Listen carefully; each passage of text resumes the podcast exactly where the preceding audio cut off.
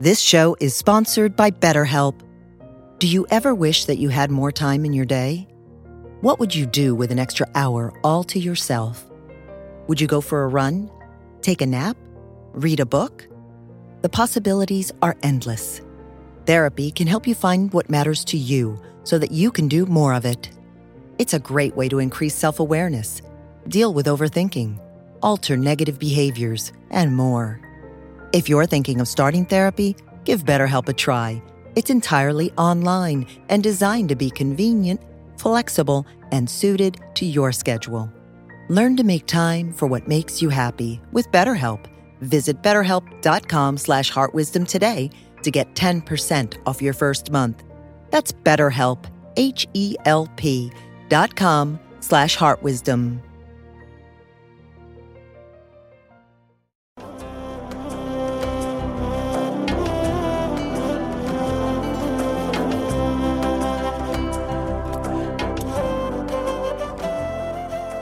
Welcome to the Jack Kornfield Heart Wisdom Hour. We are delighted to share with you Jack's innate common sense and his clear, open heart. In order to continue presenting these podcasts, we need your support. Please go to mindpodnetwork.com slash jack and you can donate there or you can go through our Amazon or Audible affiliate links, and that's another great way to support the podcast. Thank you for your generous attention.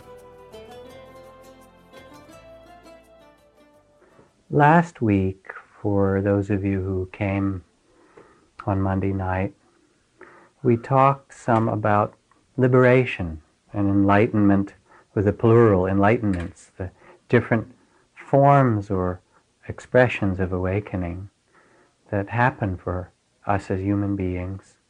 And in particular, talked about it as a way of honoring the depth of the experience of our winter spring two month retreat that just ended. A silent retreat for almost 100 people for two months. Um, and the kind of making a bridge between the experiences that were in the room of the um, retreat center and us sitting in there on Monday night. But I could also see and actually heard from some people that there's a way in which, well, that's kind of nice, but how is that relevant to my life? You know, as if it wasn't quite connected. Um, maybe because of the emphasis at certain points in the talk on special experiences that some people have, it made it sound special, you know, dissolving oneself into light or ending of all greed, hatred, and delusion, talking about nirvana and all of that. So it sounds somehow distant, even though we do know it somewhere in ourselves. So tonight I wanted to speak in a more ordinary way to reflect um, about liberation. Um, and I'll begin with a kind of a story.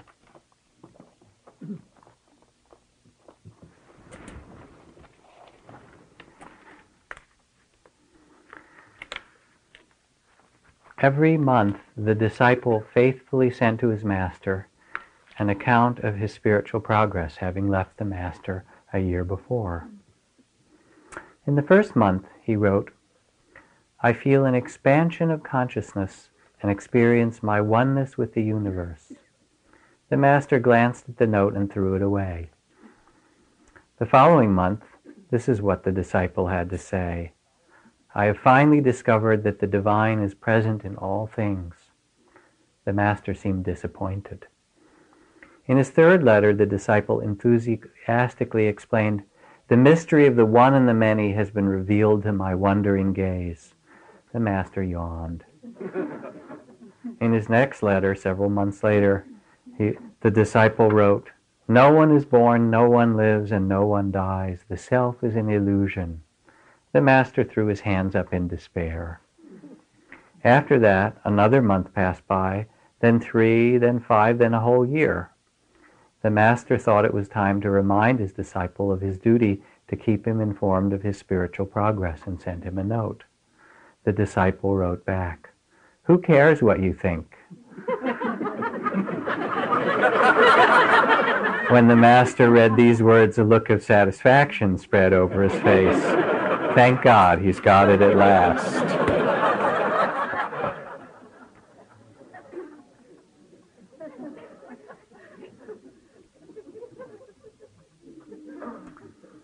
One of my favorite stories or parts of the great story of the myth of the Buddha is the first part of his enlightenment that took place sometime before he sat under the Bodhi tree in Bodh Gaya.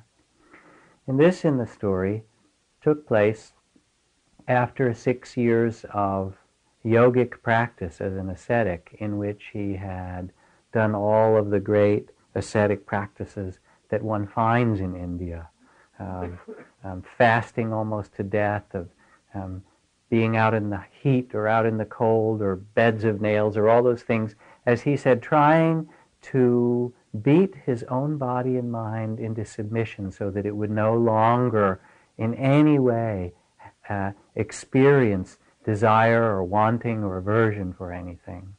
And he was just about on his deathbed, so to speak, lying there, uh, having exhausted this attempt to defeat himself when there came to him a memory of sitting in his father's garden as a young boy of seven years old during the spring planting time when the uh, rains have just stopped and everything is green, the spring plowing time, seated there under a rose apple tree.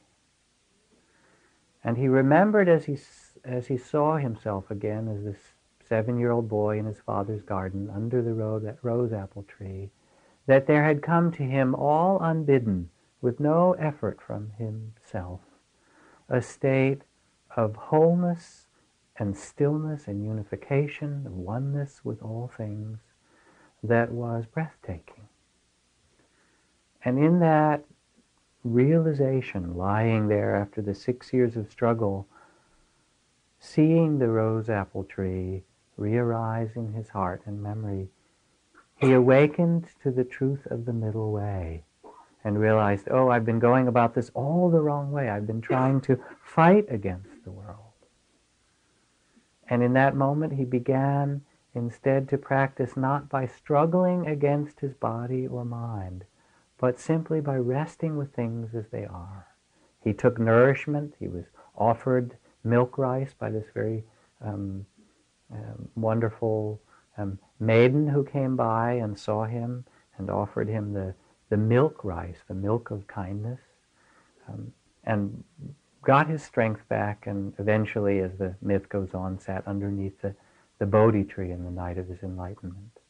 But this was the first part of the enlightenment, to remember, seated under the rose apple tree, that awakening comes not by suppression or by fighting against ourselves, but rather by resting where we are, at peace with the world as it is. A quality of this myth or this story from the time of the Buddha is described by Zen Master Suzuki Roshi in his famous phrase, beginner's mind.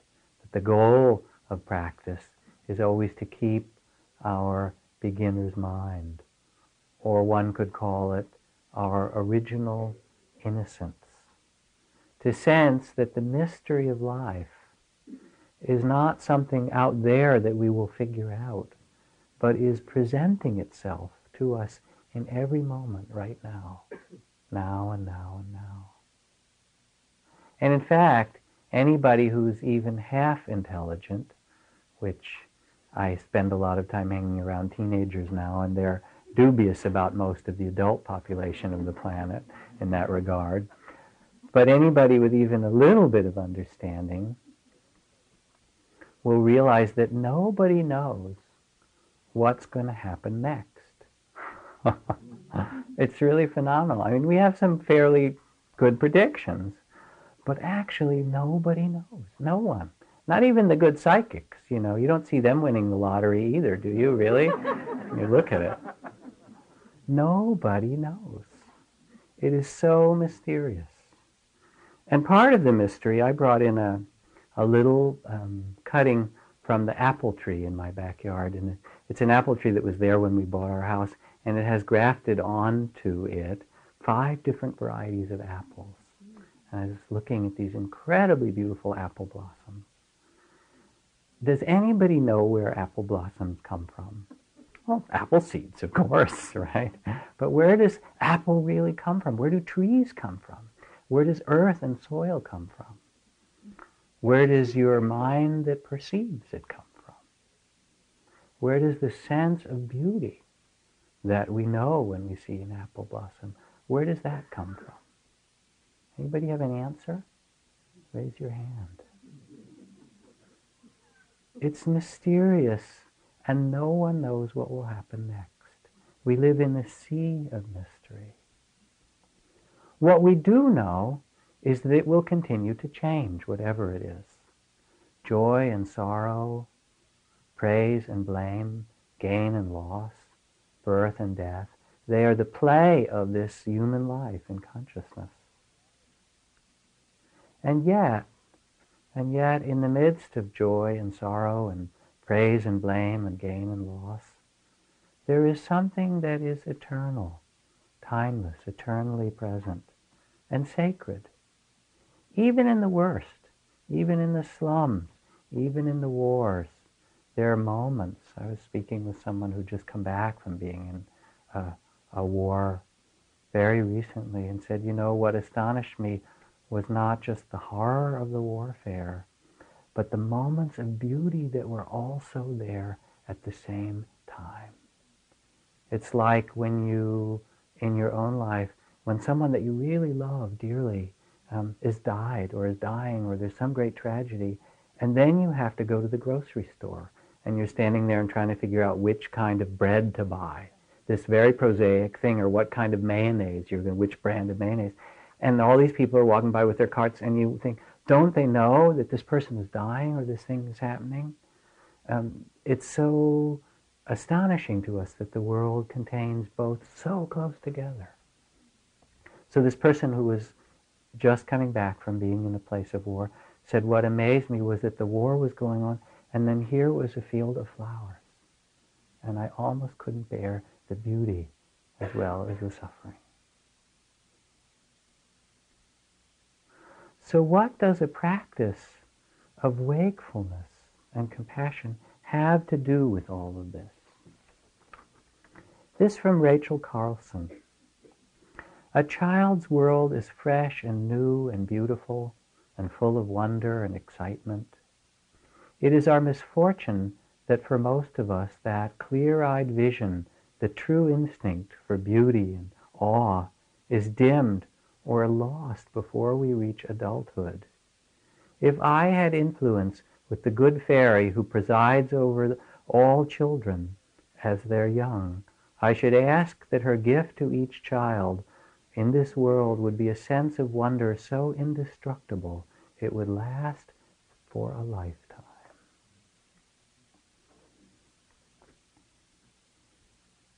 What does the practice of wakefulness and compassion have to do with this? Zen Master Suzuki Roshi put it this way. He said, you are perfect just the way you are. And you could also use a little improvement.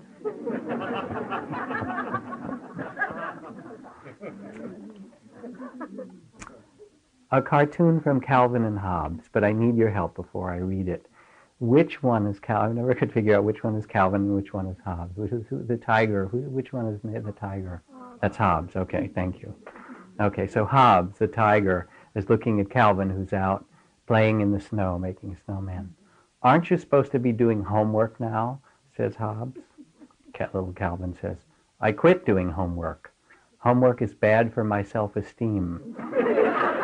Now you could substitute meditation in here. Meditation is bad for my self-esteem.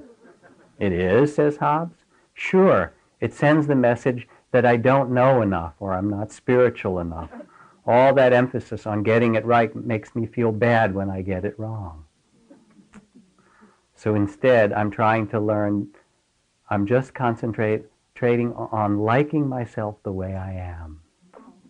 Then Hobbes throws his hands up in the air. Hobson looks at him and says, You mean your self esteem is enhanced by remaining an ignoramus?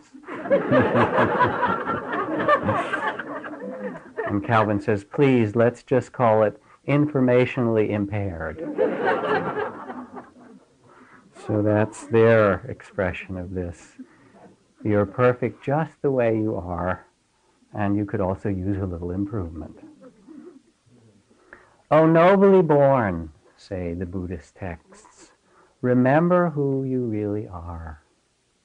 In the beginning of the Noble Eightfold Path is right understanding or wise understanding, which is that we can sense in ourselves often the potential, even though we are beautiful as we are, we can also sense the potential for greater compassion and for greater freedom within our own heart.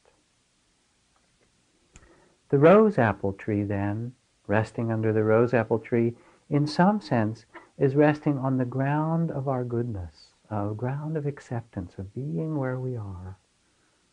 And yet at the same time, there is a planting of seeds, um, a natural response when we do rest under the rose apple tree and there's this sense of well-being that comes to us. Then what is the question?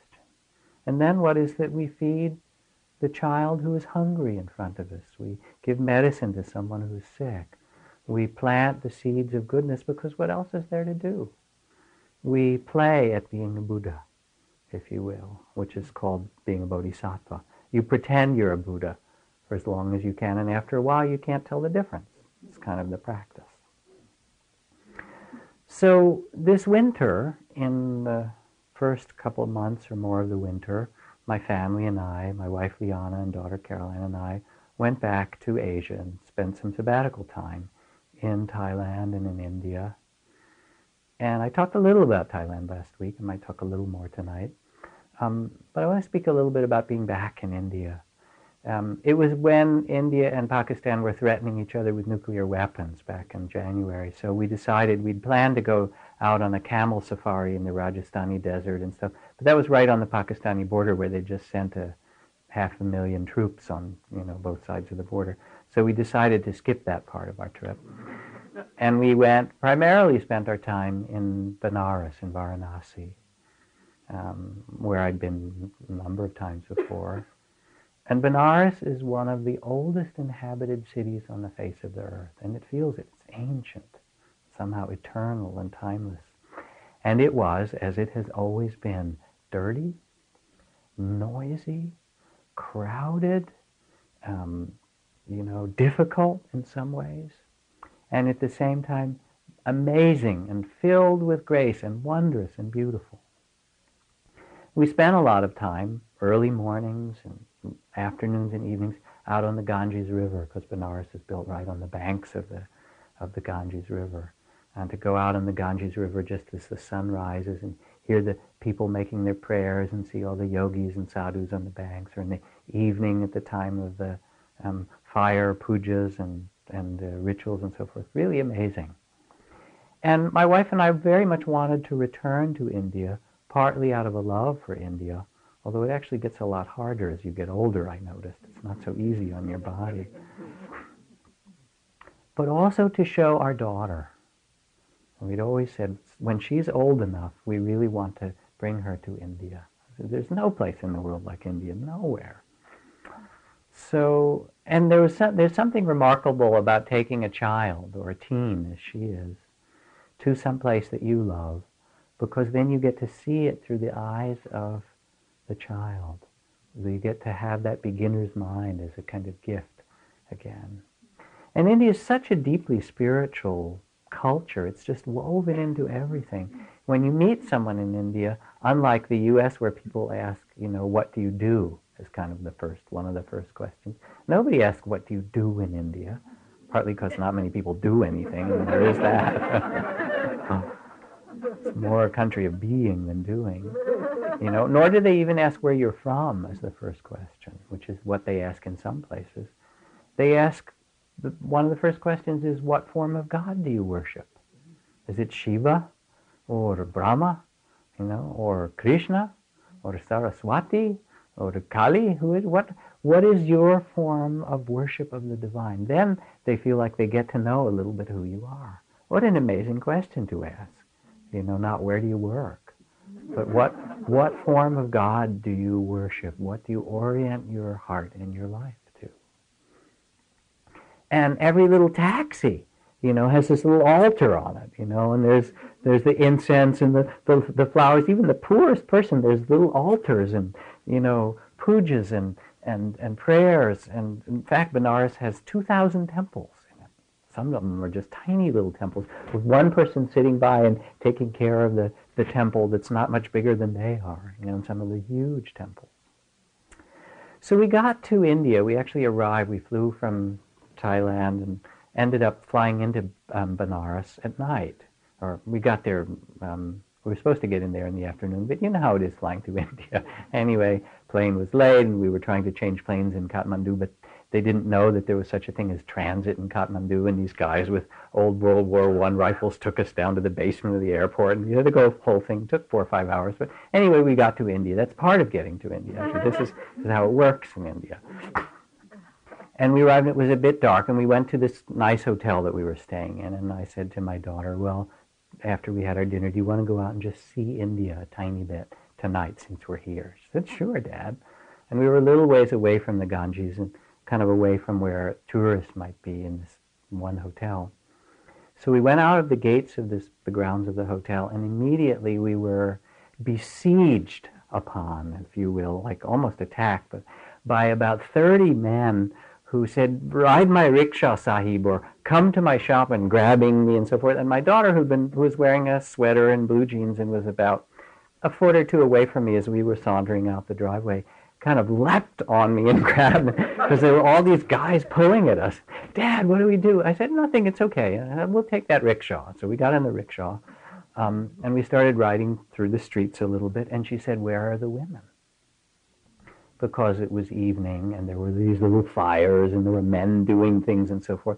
And once in a while you'd see a couple of women going somewhere in, a, in one of the rickshaws, but mostly there weren't women out on the streets at night. Um, and everyone was staring at her because she's pretty pale skinned and was clearly, you know, blue jeans, she was clearly a, a foreigner. So we stopped in one of the first shops that had uh, Indian shawls and things and got a, got a couple of Indian shawls, shmatas, and and um, you know she put it over her head like this, and you know, and kind of hid underneath it, and uh, and then we could kind of ride around, and I look Indian enough; it doesn't matter really, you know, and we could ride around and look at, and she her eyes are just wide because it's medieval. The beautiful thing about being in Benares is that it hasn't changed for a thousand or two thousand years. The little alleys and lanes and the quality, it is really back in a different age and quite magical in that regard. But because she was also um, having to study while we were traveling, writing some papers for high school since she was away for some months, in her social justice class, which her high school requires you take in junior year, she was writing about the role and the place of women in, in Asia, in different countries.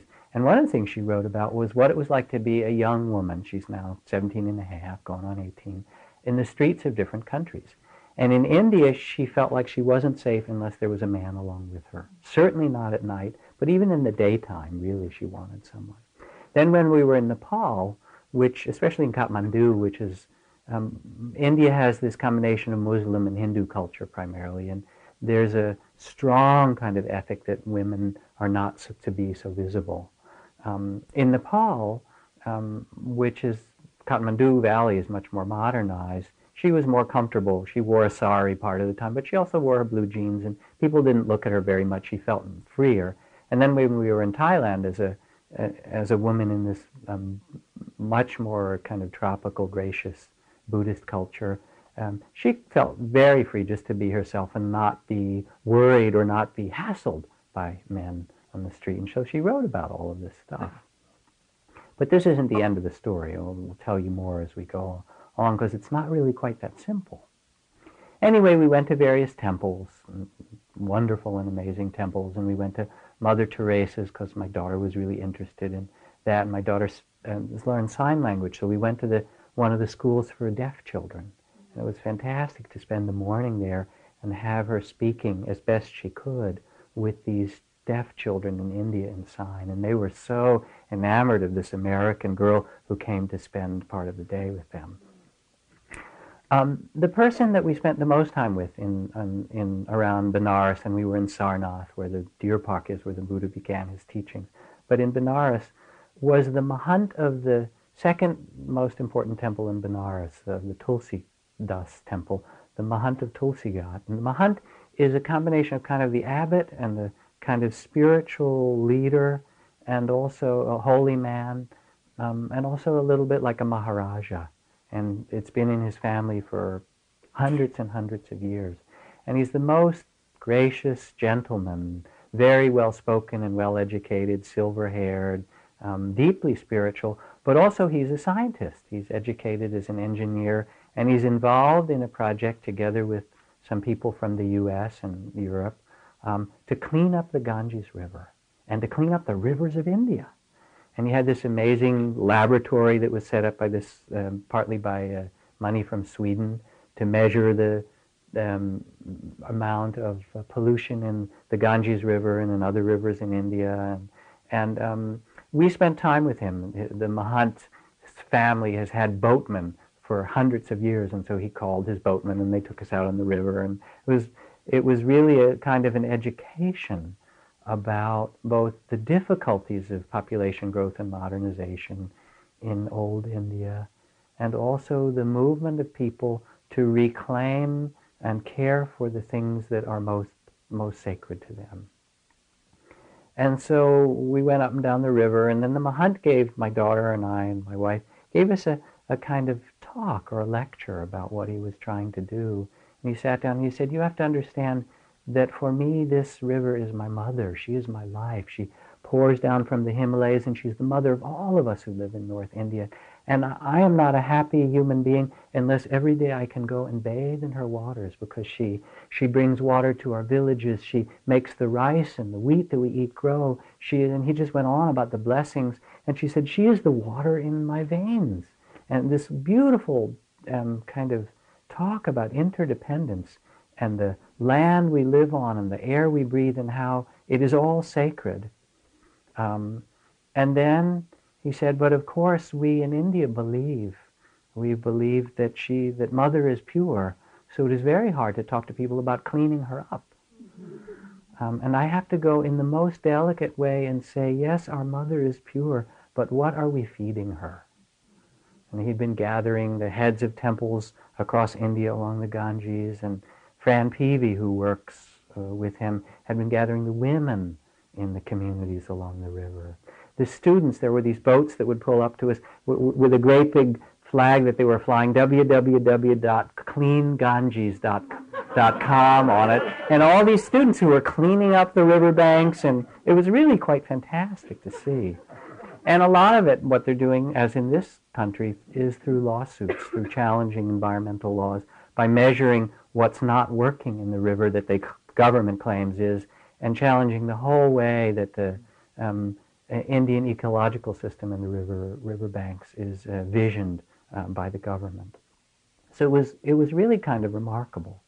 But also along the river are people bathing and people drinking the water and people throwing in refuge and bodies from people that are floating down and, and the burning ghats. And I took we, my daughter to the Mahakarnika, the, the main burning ghats in Benares, um, where about every 20 minutes during the day there is a palanquin made of bamboo and a body on it that's carried in by people who chant Ram Nam Satya. The only truth is the name of God. And they carry it down the ancient little streets down to the river Ganges and dunk the body in the water of the holy Ganges and then place it on a funeral pyre. And my daughter had never seen a dead body before. You know, it's sometimes it's around that age in this culture where you first get to, depending on the circumstances of your life. And it's kind of amazing that that would be the place that you would first see a human being who had died, a corpse. Um, and there was a sense in it, not of tragedy, but of utter ordinariness. There is birth and there is death. And every 20 minutes another body would come, and it's the holy place to be cremated. and people would chant again, and it would be placed onto the fire. Um, and behind where all the fire pits are along the Ganges, there's the old um, temple of Mahakarnika Ghats. And at night, when we took a rowboat out on the river by there, you could see not only the burning of the ghats of people being cremated, but inside you could see the fire, the holy fire that's in the center of the temple that our boatman at least said had not gone out for 2,000 years. It was tended um, by uh, the pujaris of that particular temple. And almost next door, right nearby, there was a kind of palace. There are a lot of palaces of various Maharajas along the Ganges River, but there was a palace of the Dom Raja. The Dom Raja is the king of the untouchables, the king of the lowest caste who work with dead bodies and with uh, leather and things like that. But they also have a king. And he had this great palace with um, these uh, kind of uh, statues of tigers all around it and so forth. And he was the king of those who tend this um, burning ghats for the last 2,000 years or more. It was so ancient. It's kind of amazing to look at this through the eyes of innocence of my daughter.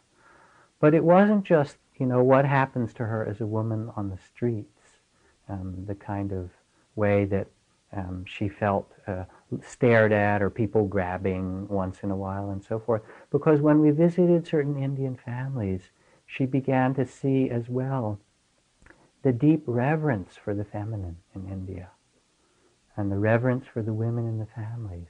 And then we went and visited different temples. We went to the great Durga temple there, and there was a Kali temple that we went to, and all these temples that acknowledge the divine feminine.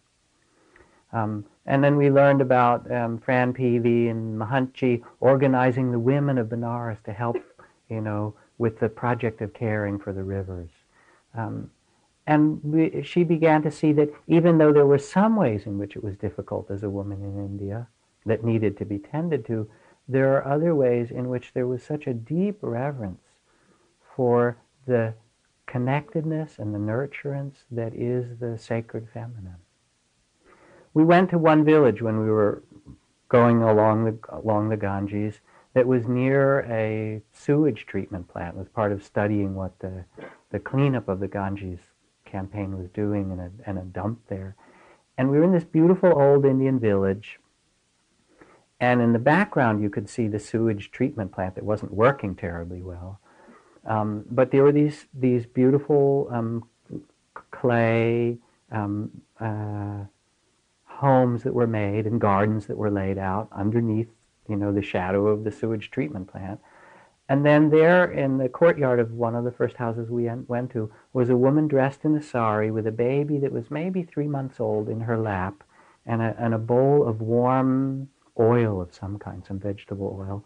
And she was doing this beautiful Indian baby massage that I'd seen on videos from um, many, many years ago, but had never seen in person. And there she was, um, and the baby was just lying back there, flopped with this big smile on its face, and she was kind of pulling out each leg and arm with the oil and kind of massaging it and stroking. The baby was just in absolute bliss, and she was sitting on the ground with the silk of her sari, this beautiful red sari, around on the earth and this baby there. And you just felt like it was something that was beautiful and sacred in an old world that we don't see so much anymore. It wasn't a baby in an incubator. It wasn't a baby in daycare. It was really the, the, the bond of mother and child. Now, um, just to give you a sense of that, um, not just the feminine, but the ancient masculine, this is a passage from Stephen Mitchell's new book on Jesus, where he writes about having gone back to Israel looking for inspiration about how he might write on the life of Jesus. And he said, I went to where the Sermon of the Mount was supposed to be given, and there was just a garish modern church there, and I didn't know where to find what I was looking for. But then he went down to spend some days in, crossed over into Egypt, into the Sinai desert. Um, and as he went into the desert, um, they met uh, Musa, who was a Bedouin guide that took him and another Israeli friend out through the mountains of the Sinai where Moses had supposedly been. And, and uh, Musa was dressed in the kafia and an old, you know, kind of tattered robe and um, uh, took them up into the mountains. And the first time he said, Musa, stop to pray. And Muslims, devout Muslims, pray five times a day toward Mecca, bowing to the ground with your whole body. I noticed something in his bowing that made me catch my breath. The quality of surrender was extraordinary. It seemed to flow from the inside out through his toes and fingertips. The purity of his prayer was so visible, I wanted to get down and pray with him, but I thought it would freak out my Israeli friend. so I did it in my mind. Then we went climbing in the mountains, and late in the day we went to Wadi Jabal, a granite valley where Musa took us to his garden. It was astonishingly lush apple trees, apricots, figs, almonds, grapes, olives, pomegranates, quince, plums, wild peaches. And after a few minutes, his five children entered. They were dressed in dirty, torn clothing, but their faces were beautiful, and I was astonished. I felt as if I was in the presence of an ancient father king, through whom all the gifts of the earth were being bestowed on his children. He was a huge presence for them, pure generosity, creativity, and blessings that makes, makes the shining of the face in his children. The reverence these children showed their father was an emotion I'd never seen in Western children, but it didn't exclude affection and humor and playfulness. And I thought, oh, this is what Jesus meant by Abba, by Father. So these are just stories of that ancient feminine and and masculine. that's so holy. The kingdom of God, that which is sacred, is here. It is no place else. And we live in a place of incredible abundance. I was reading the figs and the quince, you know, and the pomegranates and so forth. Look around where you live in the Bay Area. The beauty is unbelievable. But some days the abundance is there outwardly, but it's not in our hearts. Yet as human beings, we all have the raw material to find liberation, to find freedom of heart. Some days it doesn't feel like it. We're lost in loneliness and fear and isolation, you know. And it's amazing. I've seen more joy on the faces of refugees in the Tibetan refugee camps who have nothing and have lost everything than I do sometimes when I go to the supermarket or drive on our highways. Because what matters is not what we have or not what we get, but how much we love, how much we can give, how much we can bless. Suzuki Roshi, Zen master, says, when you sit in meditation, you share your problems with the Buddha. The Buddha comes and brings problems, you know, and, and sits with you. And even though you feel you have too many problems, when you trust in Buddha, you learn to sit with the problems. At the same time, you should be ready to refuse a problem if it is really too much. Buddha may say, well, if you really don't need it, I'll accept it back. Give it back to me. But more and more, if you look, the problems will change into something you need that will seem difficult, and then you'll think, if I turn down this problem, if I refuse this problem, I may regret it. Since I'm not so sure whether this is a real problem or Buddha's help for me so that I may learn compassion, maybe I better keep it. And if you sit in this way, you find that your very problems are the treasures that will awaken you.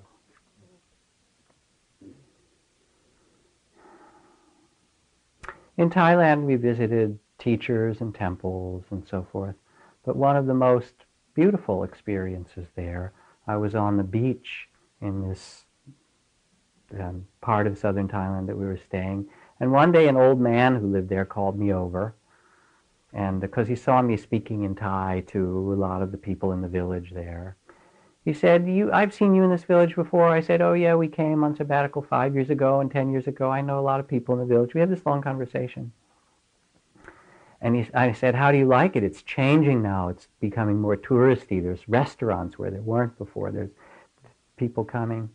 He said, oh, that doesn't matter to me. He said, I gave all my stuff away long ago. I said, what? Just, uh, or oh, or something like that? He said, yeah, you know, I owned a lot of what of this part of the village. He said, I gave all that land over to the temple. Gee, it was such a pleasure to give to the temple. Now look what they do with it. And I gave my children all they, everybody has a, a piece of land over there, and then I gave some for the communal park that's in that direction. And he looked at me and he said, if you try to hold on to things, your life is so much suffering. But if you know how to give things away, you can be so happy. Do you understand? He asked me. It's like I'm getting this Dharma talk from this old guy on the beach. So simple. This is what we can do. Sit under our rose apple tree with our joys and our suffering. You have your measure of sorrows and your measure of beauty. And plant seeds that are beautiful no matter what. Less greed, less grasping, less hatred, more love. Those are the seeds. Over and over again. In uh, Japan, says Suzuki Roshi, there are stories about people awakening suddenly like this. Now, you may think awakening is sudden, but actually it's the result of years and years of practice and failing many times. They don't write down those part of the stories. Hitting the mark is the result of 99 failures, said one Zen archer. The last arrow hit the mark, but only after 99 others did not.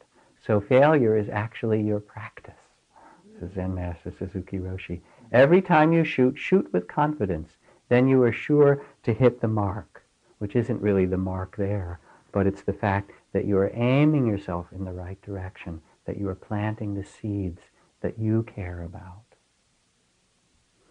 One of the beautiful qualities of my teacher Ajahn Chah was the way he empowered people. By the time he died from one little forest monastery, his network of followers and disciples had grown to 100 or 150 or 200 monasteries. And the way that happened is that he saw among the people who came to practice with him, he saw something beautiful in them.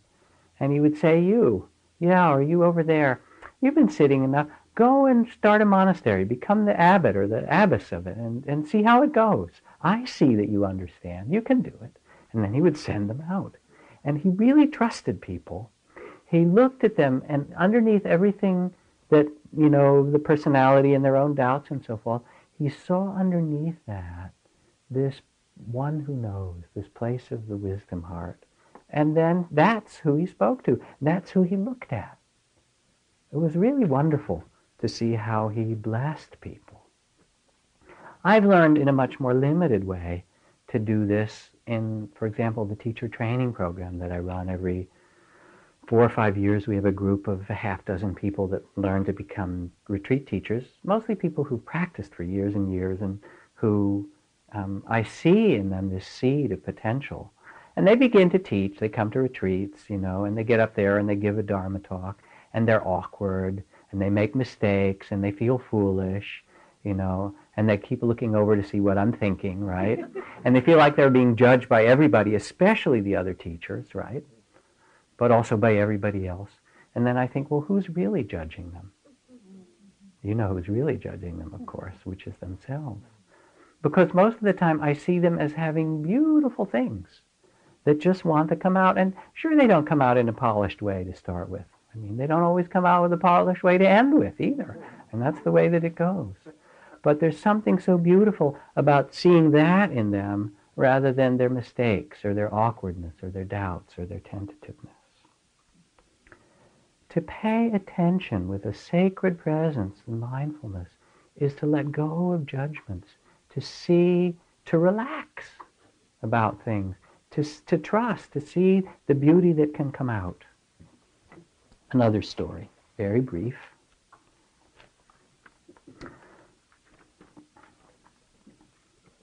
One um, very uh, busy young woman so, showed great signs of stress and strain. And upon visiting her doctor, he prescribed a tranquilizer and asked her to report to him if that helped her after several weeks.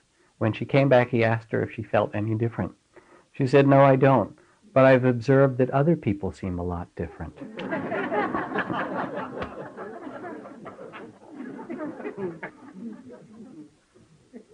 who's judging whom in this game anyway? And where does the real source of our troubles lie. When we can be where we are with compassion, we can transform this world.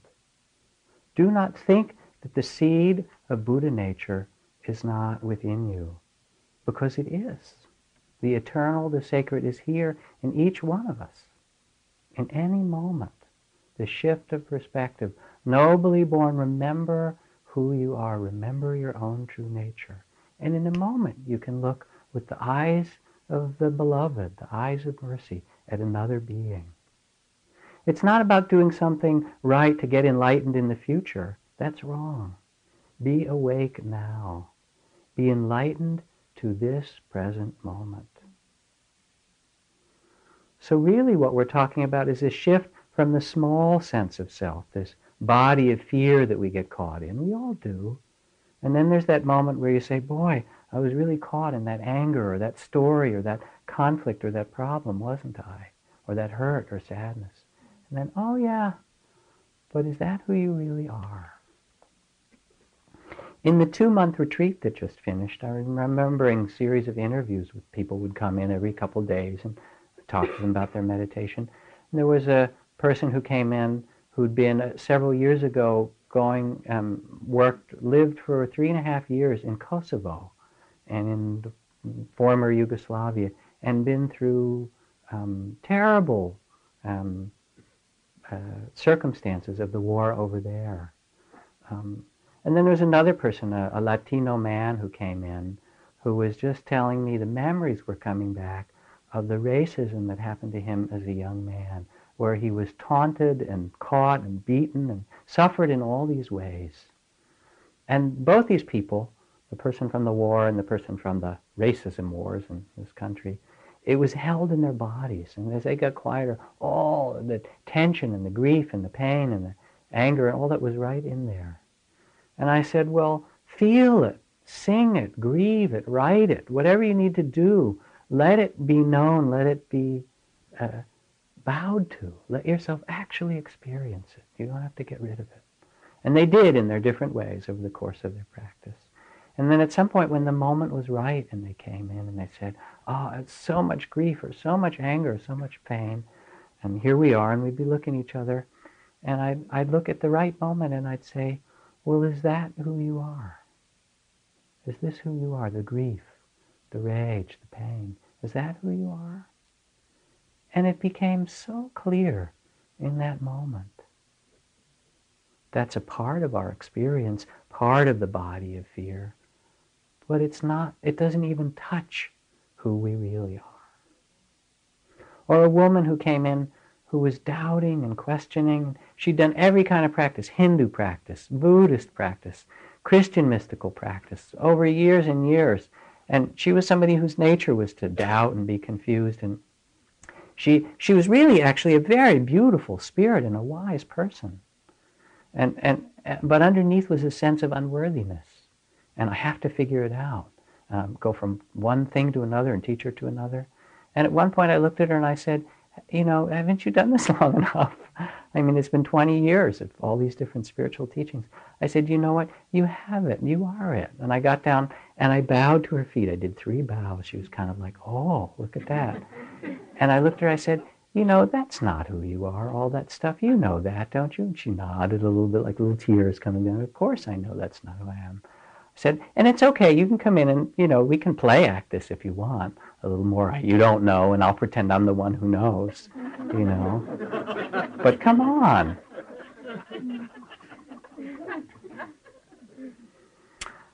My teenage daughter, when we were in Thailand, um, talk, we talked to the headmaster of the school there, or the, the, the, the teacher who was the head of the village school one day, who we'd known from other visits in Thailand. And um, he asked her, he said, Oh, you've gotten so much bigger. Do you want to help come teach English at the school? So she said, Sure. She likes working with little kids. So I took her down and translated a little bit, and then the next day she got dressed up. She thought she'd go and assist them as a kind of in the English classes. And she got to the school and they said, Well, here are your classes. And they just kind of made her a teacher for two months. And she had to write her own curriculum because she doesn't read Thai and do this whole thing. and she loved it. And she had she taught third, fourth, fifth grade every day. She would go, and it was really wonderful. And when we were sort of toward the end of our visit and we were getting ready to come back to, to high school, she said to me, Dad, I don't think I want to go back and be an American teenager again. That's an amazing thing to say. So now we're back home, and she is, right? And she's beautiful. I admire her. She's a wise soul. She's caring and so forth. But she's also a teenager, you know, driving around in conflicts with her friends, with her parents, right? I want to do this and I want to do that, and then X, Y, and Z, whatever it is, and then we have our little conflicts, and she'll slam the door and get angry and uh, so forth, you know. And um, as a parent, I set certain limits. This is okay, and you cannot do that, and certain. And it's like we have our roles, all right? You're going to be an American teenager. I got to be an American dad, right? And in my mind, I'm going, you're doing the teenager thing really well. I don't know what she's thinking, you know. But that's really how it is, you know. At the end of the two month retreat, we did the Pavaran, the, Pavarana forgiveness ceremony that's part of the monastery monastic practice in which we got down from where we were seated on these um, platforms in front and got down on the floor in the same level with everyone else who'd been sitting. Um, and then we said we're stepping out of the role of teacher because we were in that role for a while. It was given to us just it was, as it was given to you to be in the role of student. Um, but now that the practice period is over, as is traditional. The abbot will get down after a practice period and the elders, and we all sit together in a circle as human beings, not in those roles.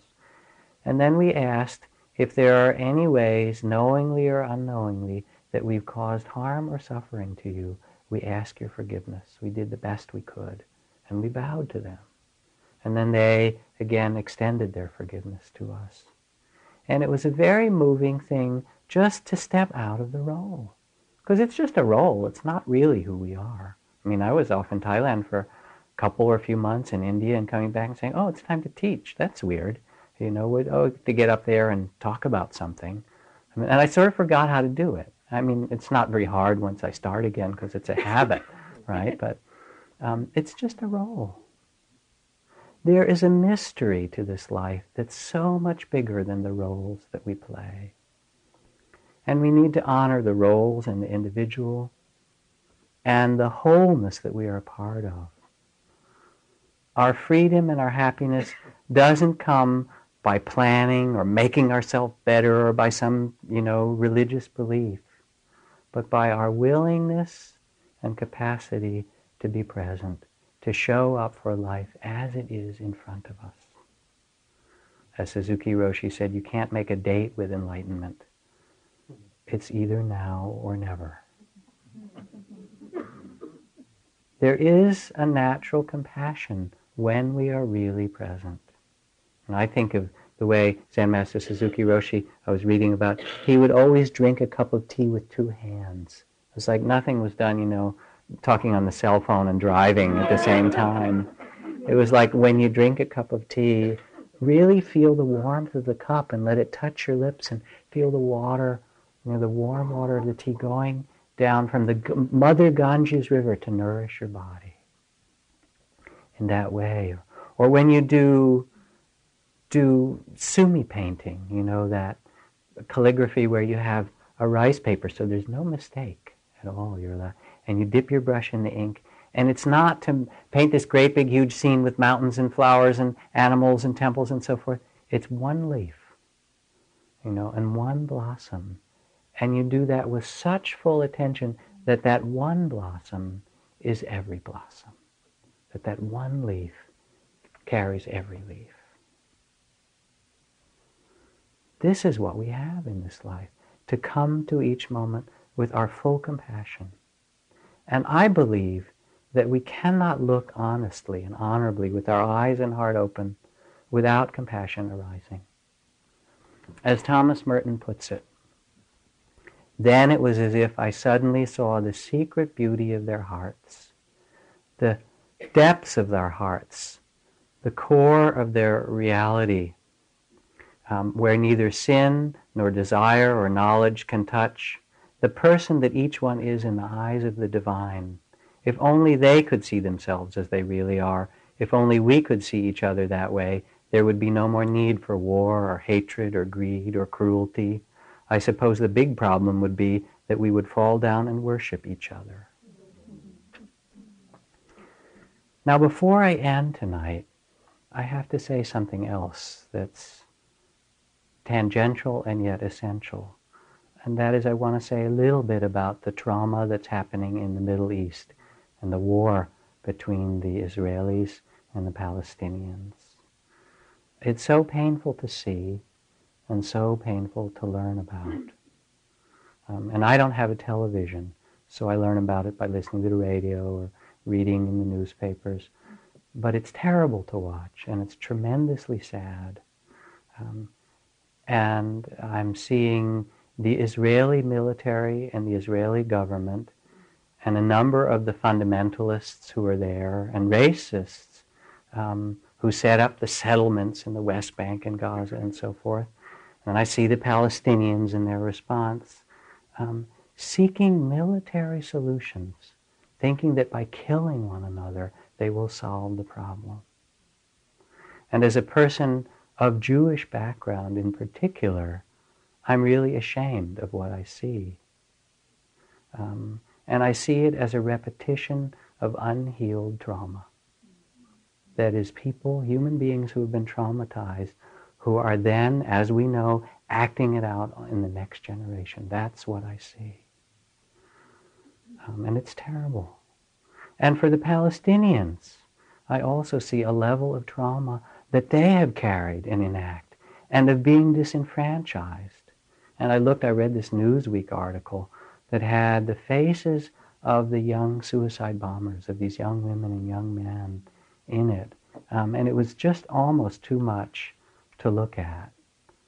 Um, because what I see was both desperation and also an incredible need to find dignity in this terrible situation. But what's really happening is that the children, the Israeli children, and even more the Palestinian children, are being asked to carry the weight of the suffering that the adults are unwilling to carry. That the weight of the suffering that the adults need to eat and digest, because only the adults can do it, to be willing to say, I have suffered and you have suffered, and the suffering will stop with me. I will let it go. I will accept my measure of suffering. That unwillingness by the elders to do so places the burden of suffering on the youth. And, and the Israeli leadership is terrible in many ways, horrible. And the Palestinians have not always had good leadership either. Um, so I have to say it and because it's just not right. I also want to add that I heard on the radio today, just in case you wonder what it's really about beside all of this, that a major consortium of oil companies just announced today that they're planning to build a large pipeline through Afghanistan. Big surprise, right? What is happening in the Middle East as well, in the Israeli Palestinian conflict and so forth, is a lot not about what you think it is, but it's about oil, and it's about power, and it's about money. Just to be straight about that. Now, there is another way. There is another way. As the Buddha said, hatred never ceases by hatred. Never ends that way, but by love alone is healed. This is the ancient and eternal law. And I know some people in the beleaguered peace movement in Israel and in Palestine who remember that this isn't who we really are. And they're doing what they can, you know. Because when we forget, whether it's the Hutus and the Tutsis, or the Protestants and the Catholics in Northern Ireland, there's a kind of old myth, an old story, that violence and vengeance will make us safe. You know, and there's a different possibility. Because if we look at the myth that's being enacted right now, the visible myth that is enacted is the tanks surrounding the Church of the Nativity, going back to the image of the rose apple tree, of sitting in your father's garden or in your mother's garden, of that blessed innocence of the earth. What we see is the Church of the Nativity, which represents the birth of innocence, surrounded by tanks. It is what you might call a poverty of the imagination to think that this is what's going to solve this. Yes, the U.S. and other nations need to step in and guarantee Israel's security. Israel deserves to be secure. And yes, the Palestinians deserve their territory and their country, and all those stupid settlements should be withdrawn from. And the Palestinians deserve their dignity. And like the Buddha in the old stories who sat, he actually tried to broker peace between nations when he could. And when he couldn't, he sat and did compassion practice for the wars that ravaged countries in the places where he lived. Sometimes he tried to stop them successfully, sometimes he was not successful. In the same way, we must do what we can, and also sometimes we can't do enough, but we still have to try whether it's to stand with the women in black or the people in black or to speak up or to remind people that this is not a policy that is good for any living creature. This is our world, our human world. And so we must live in it, this human world, as the Buddha found a way to live in it. But in our wisdom heart, in our heart of hearts, we know there is another way. A way of dignity, a way of freedom, a way of compassion, and a way of beauty. And this path of practice is not about being a good person, but about discovering that true freedom of heart wherever you are, no matter what is happening. To live, to plant your seeds of goodness from what you know to be true, and to bless those around you. Thanks everybody for listening to the Jack Kornfield Heart Wisdom Hour. We appreciate your support, and we ask you to continue that support by going to mindpodnetwork.com slash jack. Look forward to seeing you next week.